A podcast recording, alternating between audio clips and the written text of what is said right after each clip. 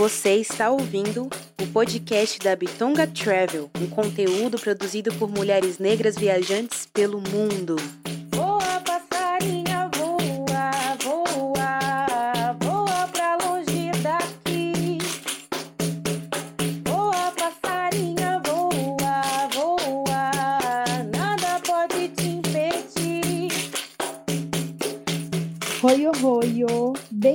Bem-vindas ao podcast da Bitonga Travel. Eu sou Rebeca Leteia. Oi, oi, oi, bem-vindas. Eu sou a Dani Romão. Dani, conta pra gente qual é a frase da nossa entrevistada de hoje. A frase da nossa entrevistada é a seguinte: A vida não é só sobre a eterna busca de novos e grandiosos desafios. A estabilidade também é boa. Eu quero chegar na minha zona de conforto e ficar lá sim, bem tranquilona. Uau! Então já aproveita e conta pra gente quem é a nossa entrevistada de hoje e o destino para onde vamos. Hoje vamos conhecer um lugar bem quentinho, calor, praieiro, com um visual incrível, que é a Playa del Carmen, que fica no México, com a Carolina Pinto. Bem-vinda, Carolina, tudo bom? Oi, meninas, tudo bem? É, bora lá, tô super animada para esse, esse bate-papo. Vou tentar dar todas as dicas possíveis, dicas que eu não encontrei na internet antes de ir, então vou tentar passar tudo isso para vocês. E tô super animada para o nosso podcast de hoje. Perfeito! Então, Carol, já aproveita e se apresenta com nome, idade, o que faz, de onde veio e onde está neste momento. Bom, meu nome é Carol. Meu nome é Carolina Pinto, mas meu Instagram é Titia Carola. Então, se alguém quiser me procurar, pode procurar como Titia Carola. Eu tenho 30 anos, eu moro em São Paulo. Eu sou advogada, no momento estou em São Paulo, mas eu gosto de viajar bastante. Esse é um grande. É, acho que minha vida não faz sentido sem conhecer novos lugares, novas pessoas. Então, é, eu tento levar assim a viagem como, como um estilo de vida, assim, sabe? É, é uma das coisas assim que me, que me faz mais feliz nesse mundo. Então, essa é, é um pouquinho de mim, assim, é uma parte muito importante de, de quem eu sou e do que eu do que eu gosto de fazer. Sensacional. E para quem segue, né? Titia Carola, é, morre de rir com esse Instagram porque é só deboche atrás de deboche, né, meu Brasil? E o bom é que ela é advogada. Porque se você for me processar, querido, eu te processo primeiro. Exatamente isso. É. E é isso, né? A frase que eu escolhi é exatamente do se a gente quer ficar, né? Porque tem essa cobrança hoje em dia, né, minha gente? Não, não fique em sua zona de conforto. Se eu quiser ficar na minha zona de conforto, vou ficar lá sim, bem tranquilona, e é isso mesmo não é? Existe uma cobrança aí, nas, principalmente nas redes sociais, de que você tem que se desafiar, você tem que sair da sua zona de conforto. Então, não tem essa não. E para começar, vamos para a seguinte zona de conforto: Playa del Carmen, no México. Conta pra gente quando você realizou essa viagem e com quem. Então, meninas, eu fui para praia, para Playa del Carmen no dia 30 de julho, faz um mês agora que eu viajei para lá. É, eu fui com meu marido. A gente, México não era um lugar assim que estava nas nossas, nas nossas na nossa lista de, de sonhos de viagem, mas como estamos no Brasil, e o Brasil ele não está sendo aceito quase por lugar nenhum, foi uma da, das poucas possibilidades que não restaram, né? Então a gente acabou escolhendo ir para o México por um acaso, assim, porque nunca foi o nosso, o nosso sonho, eu nunca tive vontade, por mais que eu acho que seja um país que tenha muitas coisas interessantes, mas nunca esteve ali na, na, na minha lista, mas eu fui surpreendida de uma forma bem positiva. Então, nós dois fizemos essa viagem. Super. Para quem acompanhou essa viagem, realmente foi um dos motivos que a gente convidou para cá, né? Porque queremos saber tudo. Uhum. E qual é a dica para a gente chegar, né, até esse destino? Pega o avião, vai de Uber? Então, começa assim, né? O, Brasil não tem voos direto para o México. Eu sei que está previsto isso para dezembro desse ano. Mas então, qualquer lugar do Brasil que você saia para ir para o México, você vai ter que fazer alguma escala em algum outro país, seja no, no Panamá, seja em qualquer outro, na Colômbia também, mas é obrigatório você fazer alguma, alguma escala, porque não tem voo direto. Então, saindo daqui de São Paulo, internacional a gente só tem saída por Guarulhos, então fomos até Guarulhos. É, é, optamos por um voo que ele, ele era de madrugada, vários motivos. Acho que o principal motivo é porque dá para dormir, a gente acaba não perdendo o dia. Acho que é sempre melhor viajar no período da noite. E aí pegamos um voo que fez uma escala no Panamá. E aí acho que um ponto importante, o Panamá ele é um país que ele exige a vacinação da febre amarela. Então quem não tem tem que providenciar isso antes de, de, de ir, né? De fazer essa viagem, porque senão não costuma, não vai dar certo, né? Não vai entrar. Mas é um voo bem tranquilo. É, eu acho que são, eu não me lembro agora exatamente, mas acho que são oito horas até o Panamá e depois mais duas horas e pouquinho até Cancún. O aeroporto, normalmente, para quem vai para a região de ali de Quintana Roo, é, é sempre para o aeroporto de Cancún. Então a gente chega para Cancún. Então, só para localizar onde fica a Praia del Carmen, Praia del Carmen ela está abaixo de Cancún e antes de Tulum. Então ela fica ali bem no, no meio de Cancún e Tulum que é uma localização excelente para quem, quem deseja rodar ali pela região, para fazer passeios e etc. Boa. E é, você viajou agora, né, nesse período que a gente está de, de Covid. Você precisou apresentar alguma coisa? Algum comprovante de vacina? Como que está funcionando essa parte? Não, para o México não precisa. É, é para ir, só que na volta, o Brasil ele exige uma apresentação de teste de Covid. Então, antes de você voltar para o Brasil, você tem que fazer um, o teste do Covid, o PCR, até 72 horas antes do seu voo. Então, essa é a única exigência que tem é, relacionada ao Covid, mas isso é uma exigência do Brasil e não do México. Exigência de vacina não, não tem nenhuma. Boa. Então, para voltar, retornando para o Brasil, faz um teste de, de Covid para apresentar na imigração aqui do Brasil. Foi tranquilo para você fazer esse teste no México? Foi tranquilo. É, em vários lugares, assim, você vê. Lá tem muita farmácia, gente, mas assim, é muita farmácia de verdade. A cada cinco metros tem uma farmácia. E como é, tem outros países que fazem essa mesma exigência, então, assim, não é difícil de você achar um lugar para você fazer o, o PCR. Assim. É, o valor ele é padronizado, ele custa 90 dólares. Eu não vou saber agora a conversão em peso, porque acaba mudando bastante. Depois eu vou falar também sobre essa questão de, é, de como levar o dinheiro, né? Se, todo mundo acho que fica naquela dúvida se leva em dólares, se leva em peso. Mas o teste, assim, ele é padrão, ele custa 90, 90 dólares, mas é super fácil de você achar, porque é, a cada, em todo lugar eh, acaba fazendo o, o, PCR. Então, assim, foi bem tranquilo.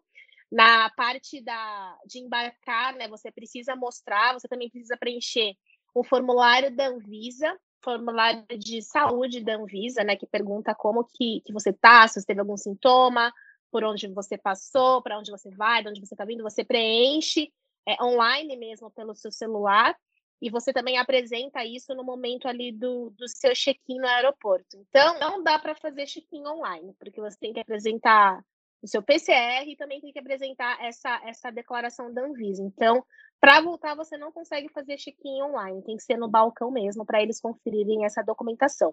Sensacional. E só para avisar também que o aeroporto do Panamá, eles fazem o teste, então é possível fazer se você tem uma escala longa, né? É possível fazer o teste de Covid lá, assim também como já ter o resultado em menos de duas horas para chegar no Brasil.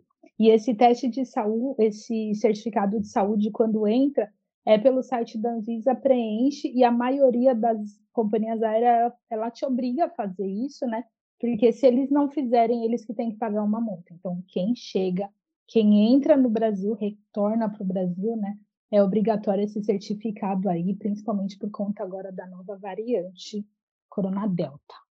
A gente quer saber também, mais ou menos, custo de passagem, sabe? Já que vamos de avião, até para a gente já se planejar com esse dinheiro aí.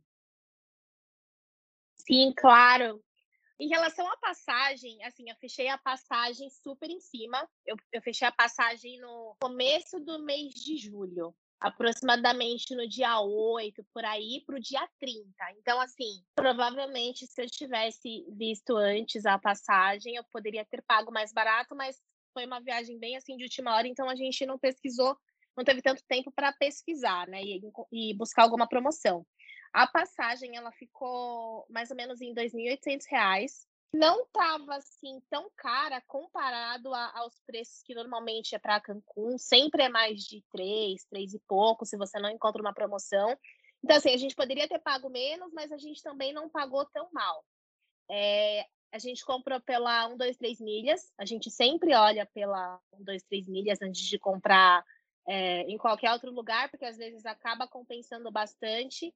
E lá estava com preço bom. E aí a gente acabou optando por, por fechar por lá. E tem outra coisa agora do 1, 2, 3 milhas também, que eu, que eu não sabia, talvez seja recente. Mas para quem não tem cartão de crédito, por exemplo, eles estão disponibilizando pagamento por boleto. Então, eles, é, você pode parcelar o, a sua compra, né?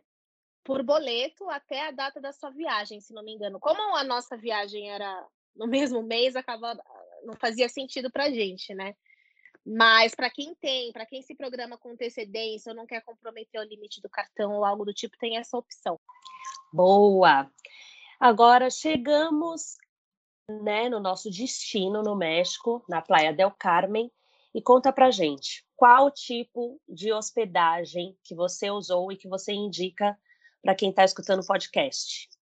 Olha, a gente sempre fica em Airbnb faz muito tempo já que a gente tem esse hábito, porque por vários motivos. Eu acho que desde é, de privacidade, a pagar um preço menor também, é, a escolher lugares mais estratégicos, e acho que principalmente considerando esse período de pandemia, é, nós estávamos, estávamos muito inseguros de ficar em hotel, resort ou alguma coisa assim. Esse também foi um dos motivos que a gente optou por ficar em, em Playa del Carmen, e não em Cancún, porque é, a gente sabia que Cancún ia estar tá uma loucura de gente, ia estar tá bem cheio e a gente estava com muito medo de pegar Covid, então a gente optou por ficar em, em Playa del Carmen também por considerar que era um, um, lugar estratégico, mas a gente acabou optando por um Airbnb, é, que foi bem bacana, ele tinha, é, era, um, era como se fosse um hotel mesmo, era um prédio, e aí, na parte de cima ele tinha um, uma parte de bar, tinha uma parte de piscina também. Embaixo tinha um restaurante. Foi uma acomodação bem gostosa, mas eu sempre recomendo é, para as pessoas assim, né, para quem não, não é tão apegado à questão de, de hotel, para ficar em Airbnb. Massa, eu acho tão moderno casais que ficam em Airbnb. Eu acho tudo. E aí vocês ficaram em quarto compartilhado, porque a gente quer agora saber intimidades. Ou em quartos coletivos? Não, a gente ficou em quarto privativo mesmo. Mas em outras viagens já aconteceu da gente acabar ficando até separado, assim, a gente não é muito, muito apegado a isso não, sabe? Porque o, o, o lugar que a gente fica acomodação, a gente acaba usando mais na hora de dormir, assim mesmo, sabe? Teve uma viagem que não teve como a gente ficar junto, que foi para acho que foi para Amsterdã e aí a gente acabou ficando em quarto em quarto separado durante uns cinco dias assim sabe mas dessa vez a gente ficou a gente ficou num quarto privativo a gente sempre fica em quarto privativo mesmo que acaba compensando bastante uhum. sim exatamente que a maioria a maioria a maioria das pessoas pensam que essa coisa, né, de hostel é sempre os quartos coletivos, mas é isso, existem quartos privativos que o casal dá para ali, e se não der para estar, tá, tudo bem também. Sim, exatamente isso. Assim, é, é, tem que é, é estilo de viagem, né? A gente, a gente tem uma, uma filosofia que é assim, por exemplo, a gente fala que viajar é diferente de você tirar férias. A gente gosta de viajar. Então, por exemplo, a acomodação, ela é uma prioridade, mas ela não é, não é o nosso ponto ali, sabe, da gente precisar ficar no melhor hotel, no melhor resort, que tenha all inclusive. Essa não é a nossa prioridade. Então, a gente fala que é muito diferente você viajar e você tirar, férias. Né? A gente gosta muito de viajar, mas tem pessoas que têm mais o perfil de, de tirar férias, né? Que tá ali em busca de todo todo conforto possível relacionado à acomodação, alimentação e etc. O que acaba ficando mais caro e acaba, acho que, impossibilitando mais das pessoas de viajarem com mais frequência, né? Então a gente acaba optando por reduzir alguns, alguns gastos para a gente poder viajar é, em maior quantidade.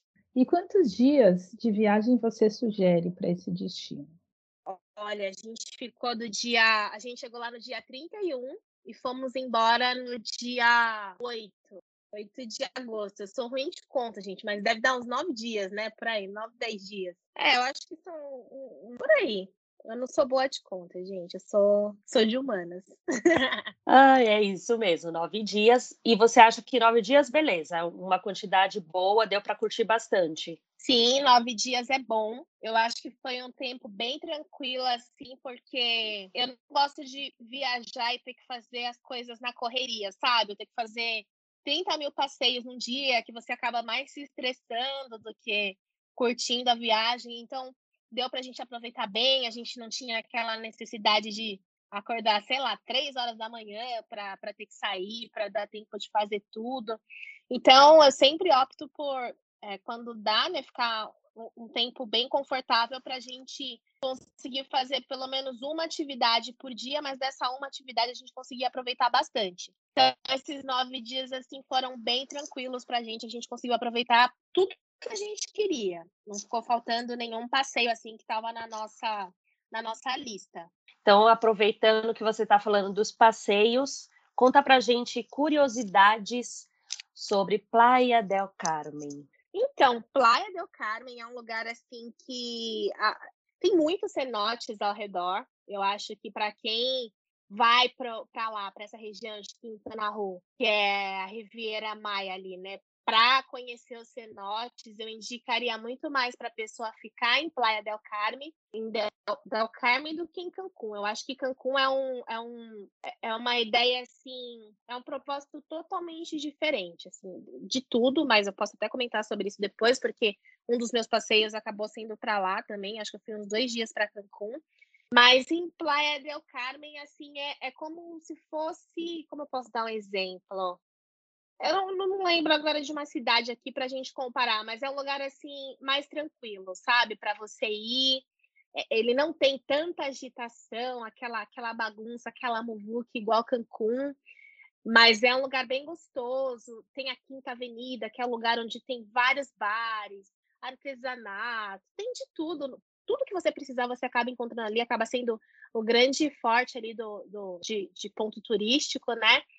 Mas é um lugar assim muito gostoso, é muito família. Acaba sendo mais o oposto de, de Cancún. Cancún a gente ficou com uma impressão assim de ser muito mais um lugar para para solteiro, para jovem, é, é, bem mais bagunça assim. Então eu acho que se a pessoa está indo mais com família, talvez ela acabe gostando mais de Playa del Carmen. E o que mais me surpreendeu mesmo, eu acho que foi o, o cenotes, mas qualquer passeio famoso que você vai fazer ali, é, estando em Playa del Carmen, você tem é, um, um, acesso mais fácil, né? Seja de táxi, de transporte coletivo, ou se não de, de van, fica bem mais próximo do que se você estiver em Tulum ou em Cancún. Então, acho que o ponto forte ali de, de Playa del Carmen é, é o acesso a, a todos os passeios que acabam tendo ali na região. Dica fundamental, né? E já que estamos aqui na zona dos imperdíveis, queremos saber o que é imperdível de comer ou e ou beber por ali. Olha, gente, eu sou suspeita para falar porque eu gosto muito de comida mexicana, né? Então, acho que se você tá no México, você não para para comer um, um burrito, uma queijadilha. Tem um, tem um doce que chama marquesita, que ele é bem famoso naquela região, todo mundo vai para experimentar. É... Assim, nada mais é do que para a gente é, é, como se fosse um, um biju. O gosto é da, da massa de biju mesmo. Mas é bem legal, assim, que a gente fica com aquela ideia de que o doce mais famoso é, é o churros, né, lá no México, mas acaba sendo essa marquesita. Então, é, vale a pena experimentar. E pina colada, gente. Eu gosto muito, muito, muito, muito. vale a pena tomar. É, quando a gente viaja, eu particularmente eu gosto muito mais de conhecer restaurante e lugar local do que aquele que está ali para o turista, né? Que eu acho que acaba perdendo um pouquinho a essência. Então, eu acho que só no primeiro dia a gente acabou fazendo refeição na Quinta Avenida, que é, o, que é uma avenidona assim famosa, é como se fosse é, uma avenida paulista ou qualquer outra avenida famosa de qualquer outro lugar. É um lugar onde fica tudo ali centralizado. Porém, é caro. Então, se você acaba saindo dessa avenida, você acaba tendo mais contato com, com lugares locais que tem um sabor totalmente diferente, assim, sabe? Então, eu, eu recomendo para as pessoas desapegarem um pouquinho da Quinta Avenida. A experiência delas, assim, com a culinária local vai ser bem diferente. A gente achou um lugar, eu acho que foi no segundo ou no terceiro dia, um lugar tipicamente assim mexicano, que você via que era assim só local que ia mesmo. E a gente ficou comendo nesse lugar assim até o último dia, porque a comida era maravilhosa, maravilhosa mesmo. E para quem não gosta de pimenta, recomendo que não vá ao México, porque tudo tem pimenta, gente. Eu amo pimenta, então, assim, para mim foi o paraíso. Mas quem não gosta vai ter um pouquinho de, de dificuldade nessa parte aí da pimenta. Mas eu recomendo burrito sempre. De drink, pina colada e de sobremesa, pode comer uma marquesita que, que é muito Quem não gosta de pimenta, não vá. É isso. Basicamente é isso, gente. Pimenta é, é assim, a, a pimenta fraca ela acaba sendo forte para quem não está acostumado a comer pimenta. Então, pensem bem. Boa. E quanto você investiu nessa viagem de nove dias? Olha, a gente tinha trocado aqui em São Paulo, acho que mil dólares para levar. Então, assim, tirando a passagem, tirando o Airbnb, o Airbnb ele ficou na faixa de. A gente pegou um Airbnb mediano, assim, sabe? Tinha, assim, várias opções é, mais simples e que também eram muito boas, mas a gente acabou pegando um ali na média, porque era um lugar legal, tinha uma piscina bem bacana. Então, o Airbnb ficou na faixa de R$ 2.500, isso já para duas pessoas. Achei um preço bom também, mas tem assim, gente, para todo tipo de, de gosto. Então, tem bem mais barato também, da mesma forma que tem bem mais caro. A gente acabou ficando nesse mediano, eu achei que o preço não foi ali tão fora do, é, do que a gente estava esperando pagar. Eu acho que o que pega mesmo ali, gente, é a alimentação. A alimentação é muito cara. E outra coisa que, que a gente não está acostumado tanto assim, é que lá você dá um sorriso, você tem que dar gorjeta. E aí, obviamente, assim, se a gente fosse fazer dar gorjeta para tudo que a gente fazia, a gente não ia ter dinheiro para viagem, né? Então a gente acabava não dando em alguns lugares porque eles é, acabavam exigindo um valor assim muito alto e estava totalmente fora assim do nosso orçamento. Mas é, a gente tinha trocado tinha trocado mil dólares aqui aqui em São Paulo. E aí deu para fazer as coisas, assim, a gente fez passeio. É, acho que depois só a gente trocou um pouquinho mais de dinheiro no, nos últimos três dias, mas não por uma necessidade, porque a gente queria fazer coisas que a gente não tinha programado. Então a gente fez, por exemplo, um passeio de. É, eu esqueci o nome, mas é um passeio que você vai voando assim em cima do mar. Isso não estava dentro do que a gente tinha programado, programado e por isso a gente teve que trocar um pouco mais de dinheiro. Mas é, é muito de, de, perfil, assim, sabe? A gente não tem um perfil de viagem de, oh, nossa, tudo tem que ser o mais caro, mas não necessariamente também tem que ser o mais barato. Eu acho que a gente, nessa viagem, a gente ficou ali no meio termo, mas também dá para gastar, dá para gastar bem menos. E deixa eu ver o que mais que eu ia falar aqui de importante. É, tem essa questão da, da gorjeta, os passeios dá para pesquisar bastante também é, antes. Tem passeio que dá para você fechar antes também, se você, por exemplo, quer pagar aqui com cartão e não quer ter ser surpreendido por, por gastos lá, você tem essa opção também, ou até mesmo se você não tem essa possibilidade de levar dinheiro, talvez para você seja melhor comprar online, então você pode fazer isso. A gente decidiu arriscar e fazer a compra dos passeios lá, em dinheiro mesmo, e acabou compensando. E nessa questão de dinheiro, é, a gente percebeu que o ideal é levar em dólar, e aí chega lá, você troca, procura uma casa de câmbio que esteja com uma cotação boa e vai trocando por peso. Tudo que você vai fazer lá, no final das contas, você vai fazer com peso mexicano, porque se você paga com dólar, eles te devolvem em peso mexicano, só que com uma cotação muito ruim. Então, não compensa você pagar em dólar, mas compensa você levar o dinheiro em dólar para você trocar lá. Não aconselho a trocar todo o dinheiro de uma vez. A cotação oscila, então tinha dia que estava mais barato, tinha dia que estava mais caro.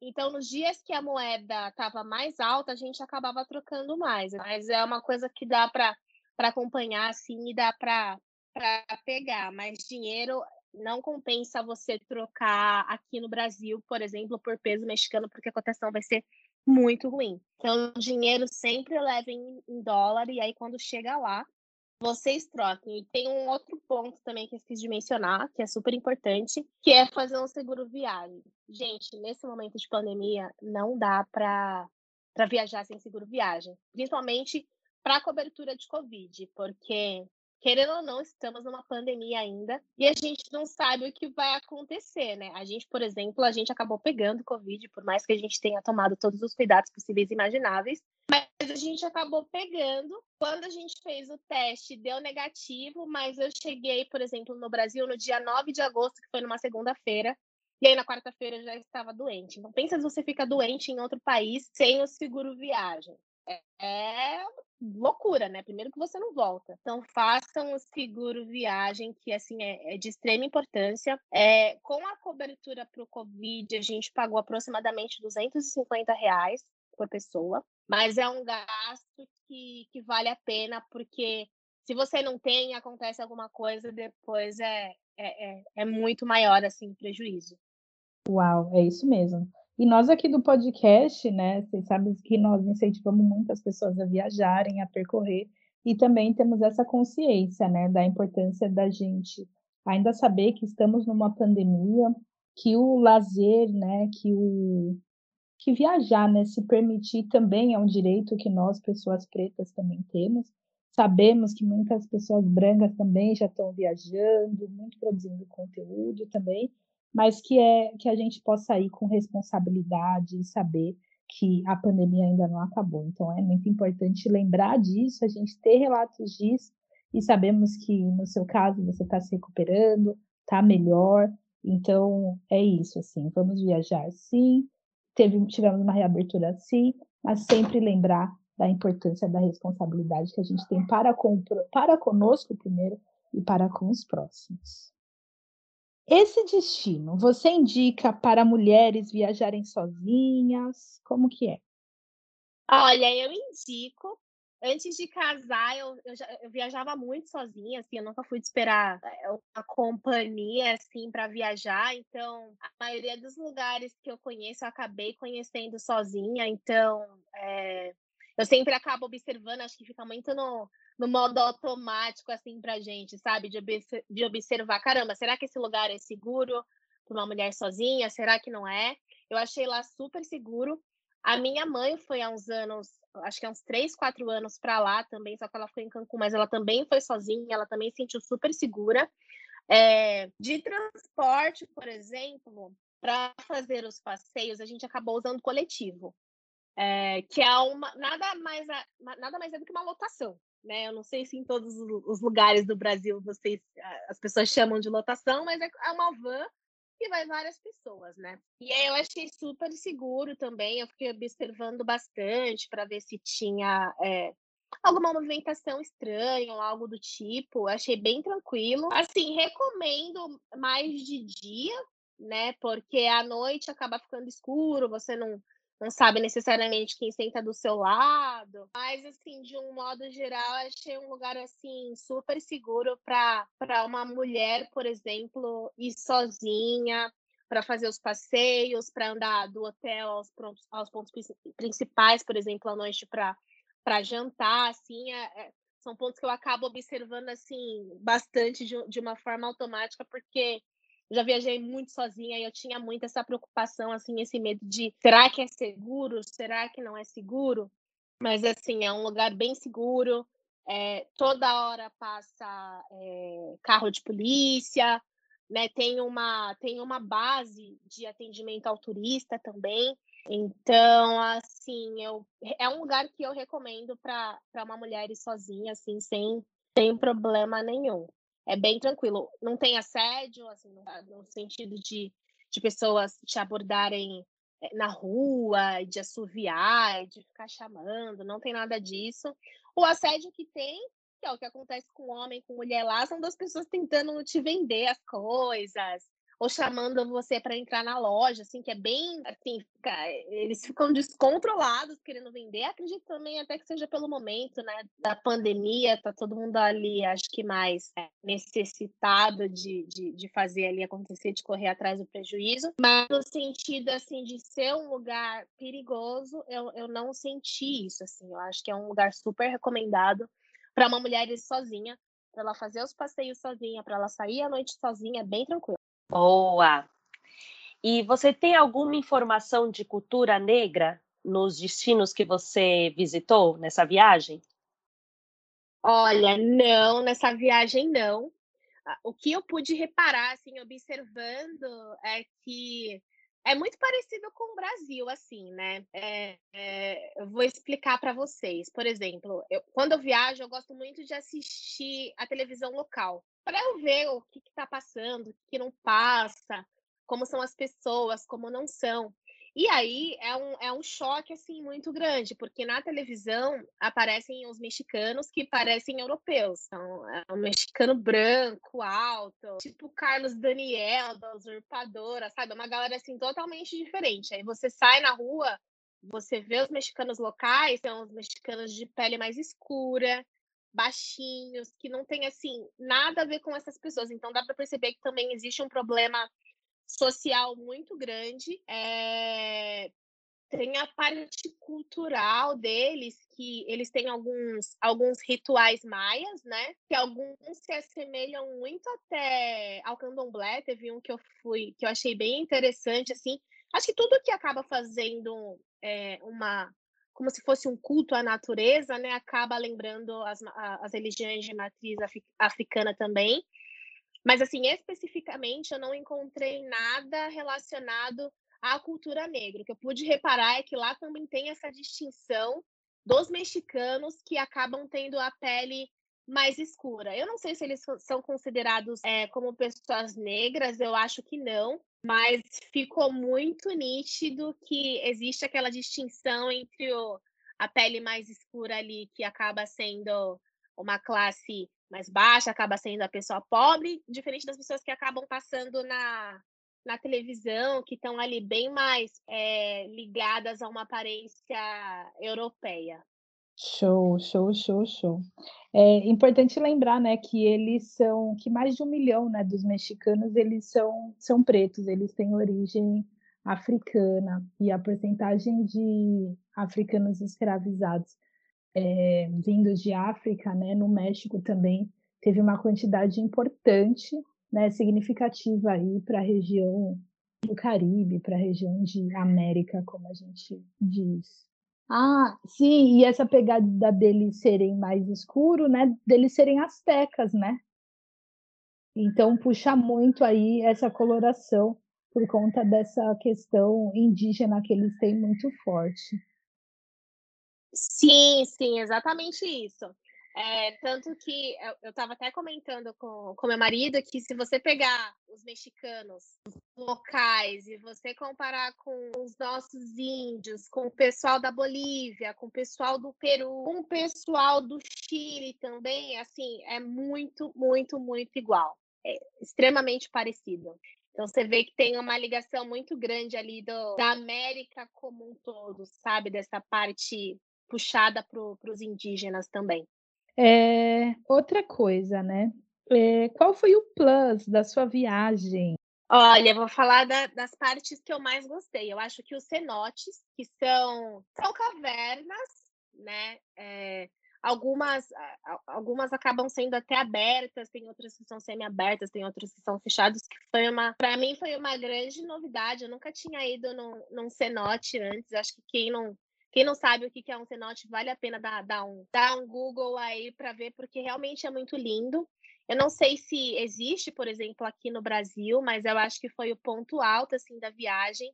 Em relação à praia, por exemplo, a gente tem praias é, muito mais bonitas ou tão bonitas quanto existe em Playa del Carmen, ou em Cancún, ou em Tulum.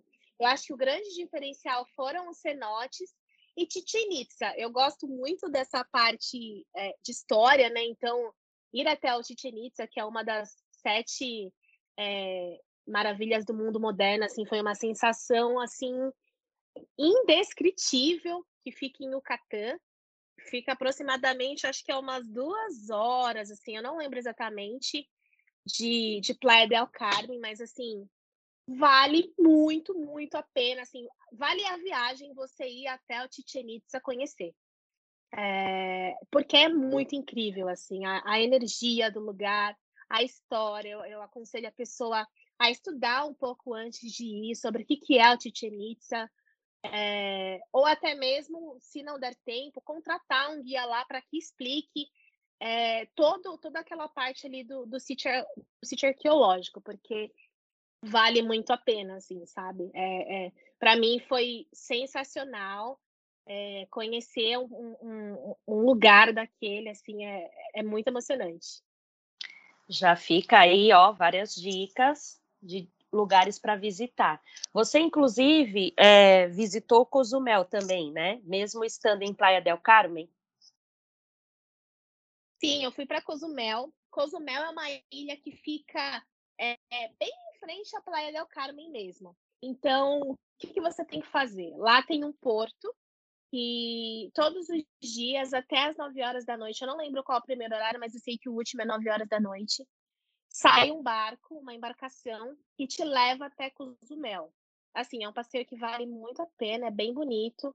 Quando você eh, você pode alugar um carro, o que, que a gente fez? A gente alugou um carro para a gente andar em Cozumel, acho que foi aproximadamente 50 dólares o dia inteiro, ou um pouquinho menos. Mas considerem essa faixa de 50 dólares, que foi o que eu tinha pesquisado pela internet antes de ir e não fugiu muito disso. Talvez tenha ficado pouca coisa abaixo, mas é um passeio que super vale a pena, porque é uma ilha bem bonita, tem águas cristalinas também.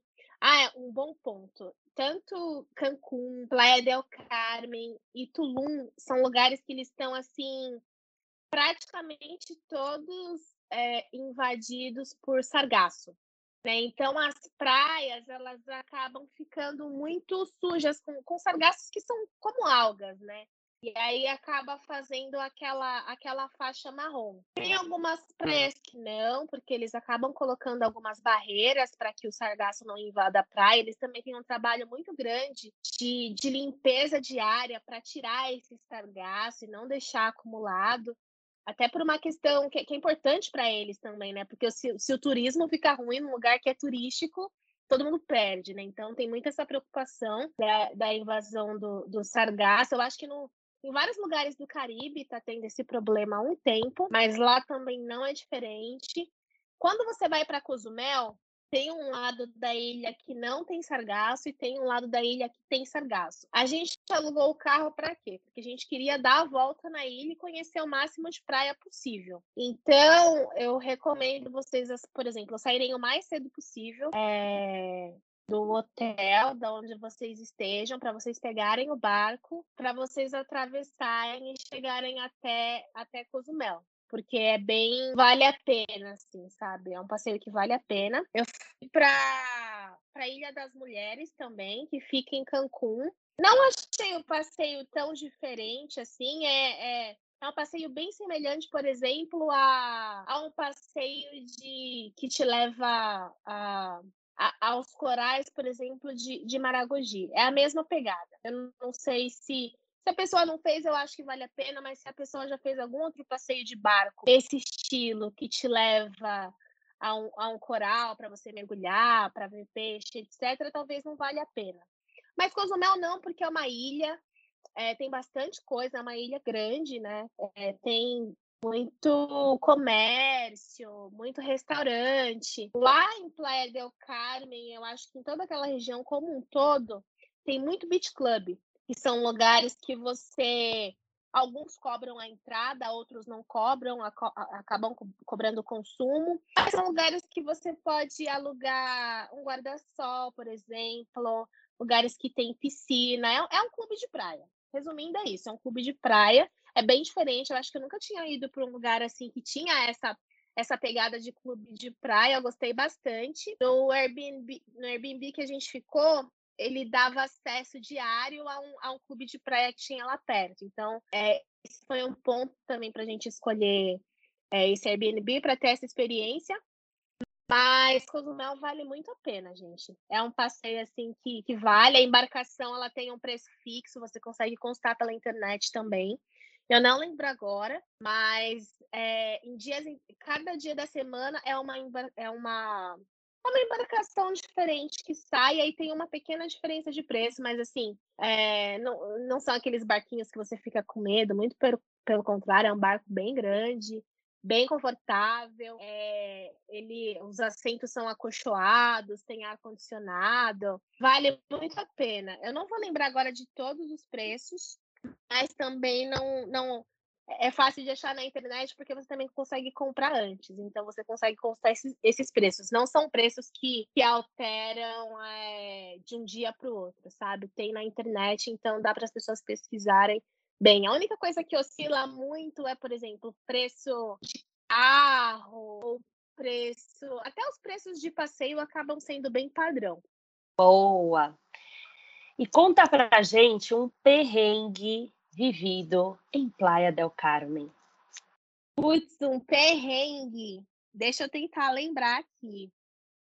Olha, eu, eu acho que, que, que os perrengues, assim, foram, foram mais relacionados à a, a, a, gorjeta, porque, gente, assim, é, é assim, eles eles, você, eles trazem a conta, né? E aí coloca lá, só que às vezes dá até mais do que a conta. E aí, tipo, a, a gente tem, tem que explicar que assim, cara, não, não, não, dá, é muita grana, porque como é, em vários países que a gente já foi, a gente percebe isso. As pessoas elas não estão acostumadas com pessoas pretas viajando. Então, todo lugar que a gente vai, ninguém, ninguém nunca chuta que a gente é do Brasil. Então, lá, por exemplo, em Playa del Carmen, eles achavam que a gente era americano.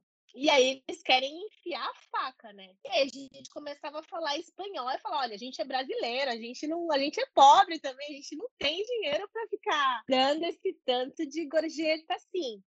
Mas até o pessoal entender isso, tipo, e aí faz cara feia, sabe? É, eu acho que essa parte, assim, é, é a parte um pouco, um pouco chata, assim, de acharem que, que todo mundo é americano, porque realmente muito americano vai para lá, acho que por uma questão de proximidade, porque para eles é barato, né? Eles ganham em dólar. Para que a gente ganhe em real, cara. E real não, a gente sabe que não tá valendo, não tá valendo muita coisa, né? E, e, de perrengue também, eu acho que pedir comida errada, porque tem comida que não dá pra gente ter uma noção do que é. Assim, o nome é muito, muito diferente, né? E aí, de pedir uma coisa e vir outra coisa, assim, totalmente diferente. E o Covid, né? Acho que esse foi o grande, o grande perrengue, porque a gente tomou o maior cuidado possível. A gente estava super paranoico de ficar de máscara, e a gente passando álcool toda hora na mão, e assim, a galera meio que desencanou, assim, da máscara, né? A galera tava vivendo normal. E a gente, tipo, de máscara, todo lugar, todo passeio, a gente tirava máscara só quando a gente ia entrar na água, mas não deu muito certo, né? Acabamos pegando Covid também. Imperdível para trazer na mala ou na memória. Na memória, gente. Eu sou muito, eu sou uma pessoa muito apegada a memórias. E memórias, para mim, é cenote e, e Chichen Itza. Assim, sem dúvida alguma, foram os pontos altos, assim, assim da viagem, porque foi, foram coisas que eu nunca tinha visto em nenhum outro lugar. Então, acabaram me, me surpreendendo bastante. Eu vi um, um ritual é, Maia também, que eu acho que é super legal é, de ver, para ver o quanto que em alguns pontos lembra a nossa cultura também, né? No final das contas, a gente está tá muito interligado, por mais que, que o Brasil seja o único país que acaba não falando espanhol, eu acho que isso faz a gente perder uma conexão muito grande com os nossos vizinhos, assim, como um todo.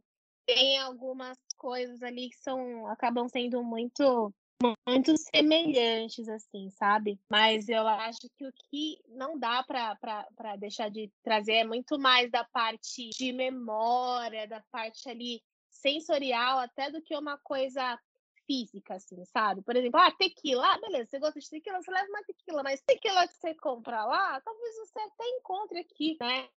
Mas essa parte mais do, do estar ali mesmo e da, das experiências, eu acho que isso é um grande, um grande diferencial. Boa! Agora vamos falar de Carolina, a viajante.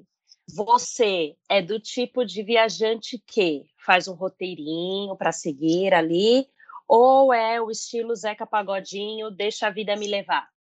Olha, gente, eu confesso que eu sou um pouco dos dois, assim, porque eu vejo por cima, assim, assim, é, vejo os pontos principais antes de ir, o que tem para fazer, mas eu não costumo fazer um roteiro, tipo, olha, dia um vamos fazer isso, dia dois vamos fazer aquilo.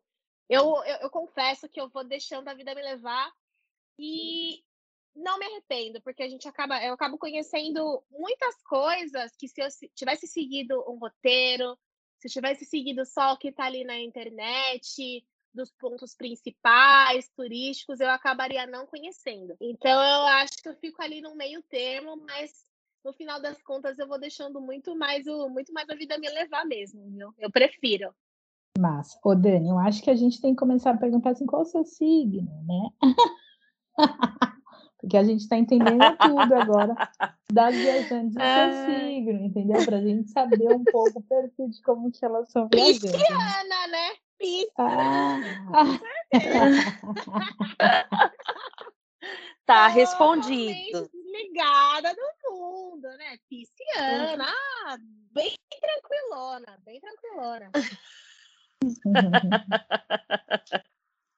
Boa. E você coleciona algo nas viagens, Carol? Das viagens, né?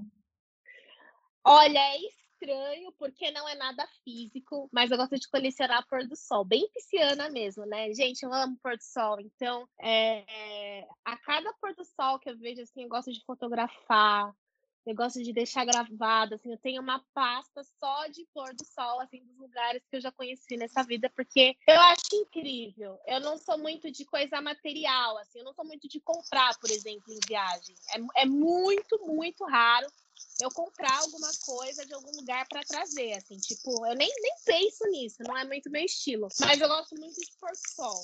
Pôr do sol é uma coisa, assim, que, que mexe muito comigo. Muito, muito. E que item mais maravilhoso, né? Já amei essa coleção é? de pôr do sol. O Astro Rei é o Astro Rei, né? Pô, ele, ele merece. Pois é, diversos, é, registros do Astro Rei em diversos céus desse mundo. É isso. Exatamente isso. É isso. E o seu último destino de viagem foi esse do México ou depois, quando você voltou, você ainda realizou alguma viagem? Não, esse, esse foi o último. Foi o último. Eu voltei agora no dia 9, né? Foi o último. Depois eu não, não viajei mais, não. Foi a minha. Acho que minha terceira. Foi minha primeira viagem para fora durante a pandemia, né? E acho que é a minha terceira viagem no geral. As anteriores eu viajei aqui dentro do, do Brasil mesmo. Mas para fora, dentro da pandemia, essa foi a primeira. Certo. E qual é o destino dos sonhos de Carolina? Ai, o destino dos sonhos que a pandemia acabou interrompendo é fazer um mochilão no continente africano, né? Esse é o meu grande sonho eu tinha planejado para fazer ano passado. Mas, mas veio o, o corona, né? Acabou vindo um Covid. Mas o meu grande sonho é tirar um ano sabático e conhecer vários países do continente africano. Inclusive, eu conheci a Rebeca, sim, que eu comecei a, a seguir a Rebeca. É, porque esse, assim, acho que é o grande, é, é o ápice, assim, sabe, do, do conhecimento, que para mim é como, vai ser como uma viagem de retorno, sabe, de estar de tá ali, de conhecer, de ver pessoas que se parecem comigo. Porque, no geral, assim, de todas as viagens que eu já fiz, a gente ainda acaba sendo muito único, né? A gente acaba não se vendo tanto nas viagens. E quando eu for para lá, quando eu for para o continente africano, e eu acho que eu ver assim as pessoas parecidas comigo, e automático, a gente tem uma ligação, né? Eu falo, meu lugar preferido no mundo é Salvador, por quê? Eu vou para Salvador, eu me sinto assim em casa. É um lugar assim que eu vou no mínimo duas vezes por ano, porque eu me vejo em Salvador. Eu, go eu amo Salvador. Salvador, assim, é um... para mim não existe lugar melhor. Mas não é nem relacionado à beleza, à praia, mas sim à identificação. Então, eu sinto que quando eu fizer é, essa viagem para o continente africano, vai ser algo assim muito, muito único. Show, show, show, show. Bom, então caminhando para o fim, que é a parte que a gente não gosta, né? Porque o papo foi delicioso, foi muito gostoso percorrer contigo por esse destino. Deixa o seu arroba, como que a gente faz para se conectar com você nas suas redes sociais e por aí vai. É arroba titia Carola, pode procurar lá, pode seguir. É, eu acabo falando um pouco de tudo no meu perfil, mas tem, tem bastante destaque de viagem para as pessoas para as pessoas verem, para quem quiser tirar dúvida também em relação a valores, que é, é são coisas que a gente acaba não achando assim tão fácil na internet, pode me procurar para tirar dúvida, que eu ajudo sem problema nenhum. Mas é só procurar lá, arroba titia Carola. Carol, muito, muito, muito obrigada pela sua participação aqui no nosso podcast. Foi uma delícia visitar o México com você, com o seu olhar, todas as dicas de viagem neste momento que estamos vivendo, as suas dicas de segurança, os seus relatos. Então, quero te desejar o quê? Que em breve você possa realizar esse seu sonho aí do seu ano sabático, bem maravilhosa, bem tranquilona, como você mesma diz, realizando esse sonho aí de conhecer a África e volte aqui no podcast para compartilhar com a gente. Obrigada, meninas. Eu adorei também participar. Acho que esses momentos de troca são, são super importantes. Assim, é difícil a gente ver, ainda, infelizmente, é difícil a gente ver mulheres pretas falando sobre viagem ou tendo isso como, como um, ponto importante, né? Então, é, foi muito gostoso. Eu adorei também. Espero poder voltar em breve com algum outro, outro novo destino. Mas muito obrigada por ter me chamado para participar. Uau, é isso mesmo. Agradecemos imensamente você ter aceito o convite. Eu acompanhei a sua viagem, foi muito bonita e a gente precisava materializar essa viagem em forma de áudio, né? Vai ficar aqui gravado nesse podcast para que você sempre lembre de lugares que não nunca estava na mente, mas que aconteceu e que foi muito gostoso, que foi muito importante para você, para o seu marido e que venham muitas e muitas viagens que realmente é isso que a Dani falou que a sua viagem de África aconteça. Olha, siga ela no Instagram, ela também tem TikTok, que super bomba, é bombado, muito engraçado e é deboche atrás de deboche, mas é sempre trazendo aí a discussão racial, que é muito importante, trazendo reflexões, né, que às vezes passam desapercebido, ou às vezes a gente finge que não vê. Certo? E vocês que estão aqui escutando o nosso podcast, compartilha, já segue também o nosso podcast, porque toda vez que sair um episódio novo, você já é notificado e vai ouvir antes da gente começar a falar e divulgar em todas as nossas redes sociais. É isso. Se você gostou, compartilha. E se não gostou, compartilha também, né? Porque dá aquela moral para esse pretinho aqui que está diariamente produzindo conteúdo para você. Obrigada, até a próxima.